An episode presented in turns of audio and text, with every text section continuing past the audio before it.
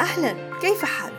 من المؤكد أنكم تنتظرون حلقة هذا الأسبوع صحيح؟ وأنكم ترغبون في سماع حلقة جديدة وموضوع مفيد وشيق أليس كذلك؟ إذا ها أنا هنا المدربة رانيا سابق أقدم لكم ذلك ولكن عندي طلب صغير جدا أريد منكم أن تفعلوا زر الاشتراك في بودكاست بلورة من أي منصة تستمعون منها ليصلكم كل جديد. والآن سنبدأ حلقة جديدة من حلقات بودكاست بلورة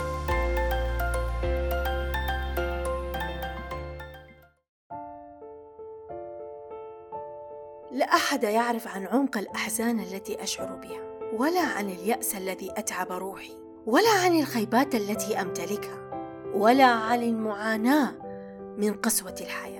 فأنا أعيش في مرحلة أسميها الحزن الخامد. حزن لا فائدة منه. فأنا لست غاضبة ولست هادئة لست سعيدة ولست حزينة. لا أنصدم ولا أتفاجأ. لا أبكي ولا أضحك. أبتسم في وجه الجميع تلك الابتسامة الميتة. وأنهي أي حديث بهدوء تام أنا أعترف بأن هذا الحزن هو الذي يفقد الإحساس بكل شيء وذلك بسبب قسوة الحياة.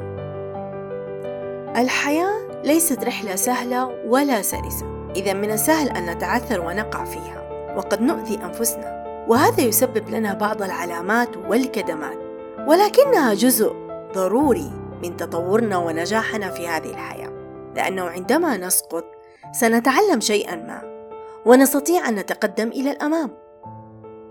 ومع ذلك توجد لدينا مشكلة تكمن في أننا عندما نسقط في بعض الأحيان نظل عالقين في نفس المكان لوقت طويل جدا. أشبه ذلك بالعجلة العالقة في الوحل.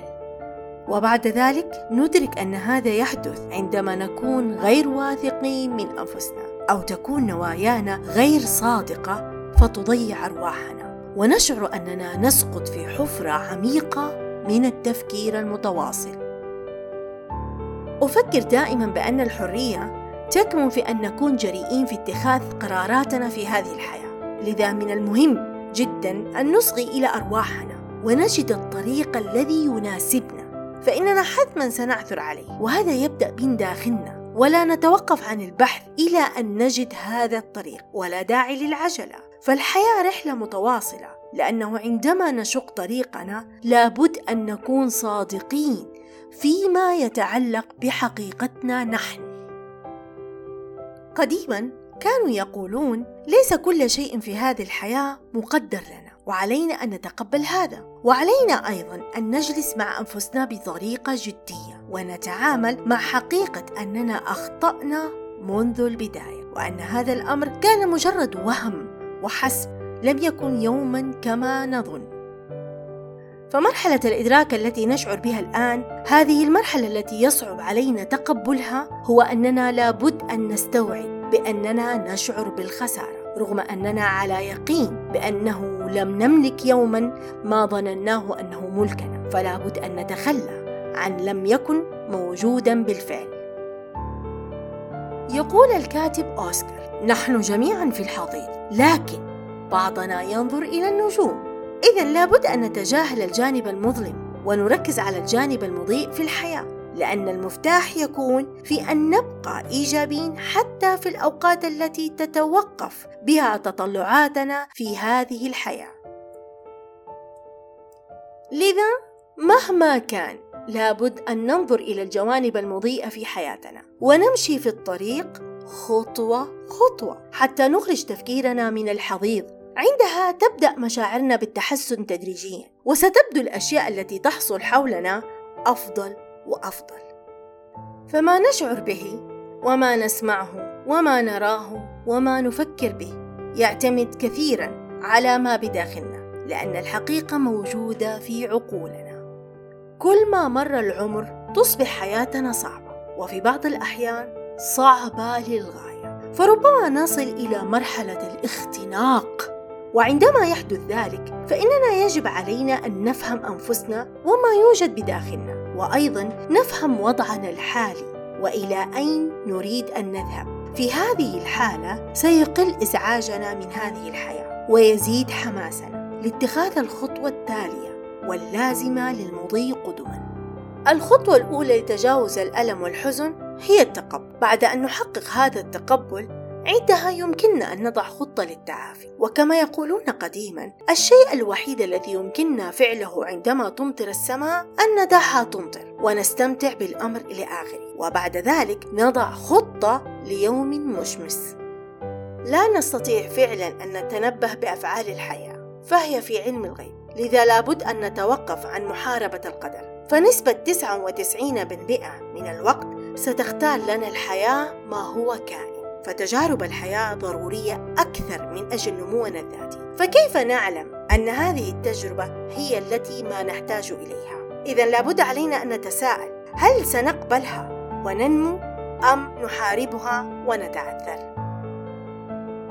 فإذا تمكنا ببساطة أن نتخلى عنها عندها ستسير الأمور كما ينبغي لها أن تكون. ودون أن نتحكم بها والتفاصيل الصغيرة كلها ستحل وستنتج لنا فرصة كبيرة في هذه الحياة. نستمتع بها ونستفيد منها. وكما قال الشافعي ضاقت فلما استحكمت حلقاتها فرجت وكنت أظنها لا تفرج. يمكن للأحلام أن تكون مؤثرة وملهمة لكن إن ظلت محبوسة في عقولنا فلن ندرك أبدا جمالها الحقيقي. لذا ومن المهم أن نطلق هذه الأحلام ونعطيها فرصة للتفكير. ونجعلها حقيقة نستطيع أن نراها ونلمسها. وهذا يكون بالعمل والإصرار والمثابرة.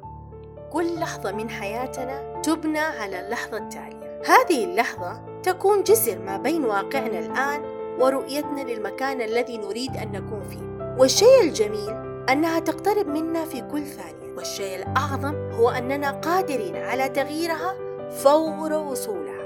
والشيء المهم هو أن كل ما علينا فعله هو أن نقرر ماذا نريد أن نفعل بها. فلنتوقف عن إيذاء أنفسنا بسبب قسوة الحياة. وأن نتعلم كيف نحارب دون خوف وكيف ندافع عن أنفسنا مهما كان الموقف وأن نقاوم الصدمات وأن نرضى بما كان وأن نبحث عن السعادة وأن نعيش جمال الحياة وأن لا نعيش دور الضحية وأن نعمل وأن نسعى حتى نصل إلى ما نريد.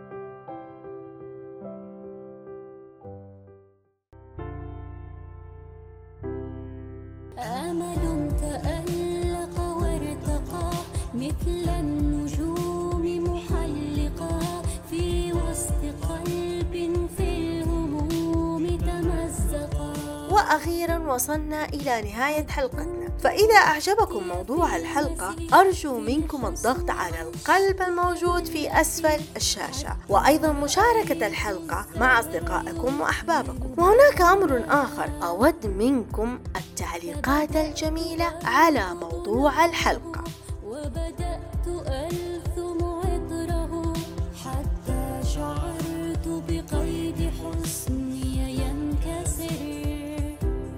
إذا يا أصدقائي شكرا لكم ولإستماعكم ومتابعتكم لحلقة بودكاست بلورة وإلى اللقاء في حلقة جديدة وموضوع جديد. معي أنا المدربة رانيا سابق.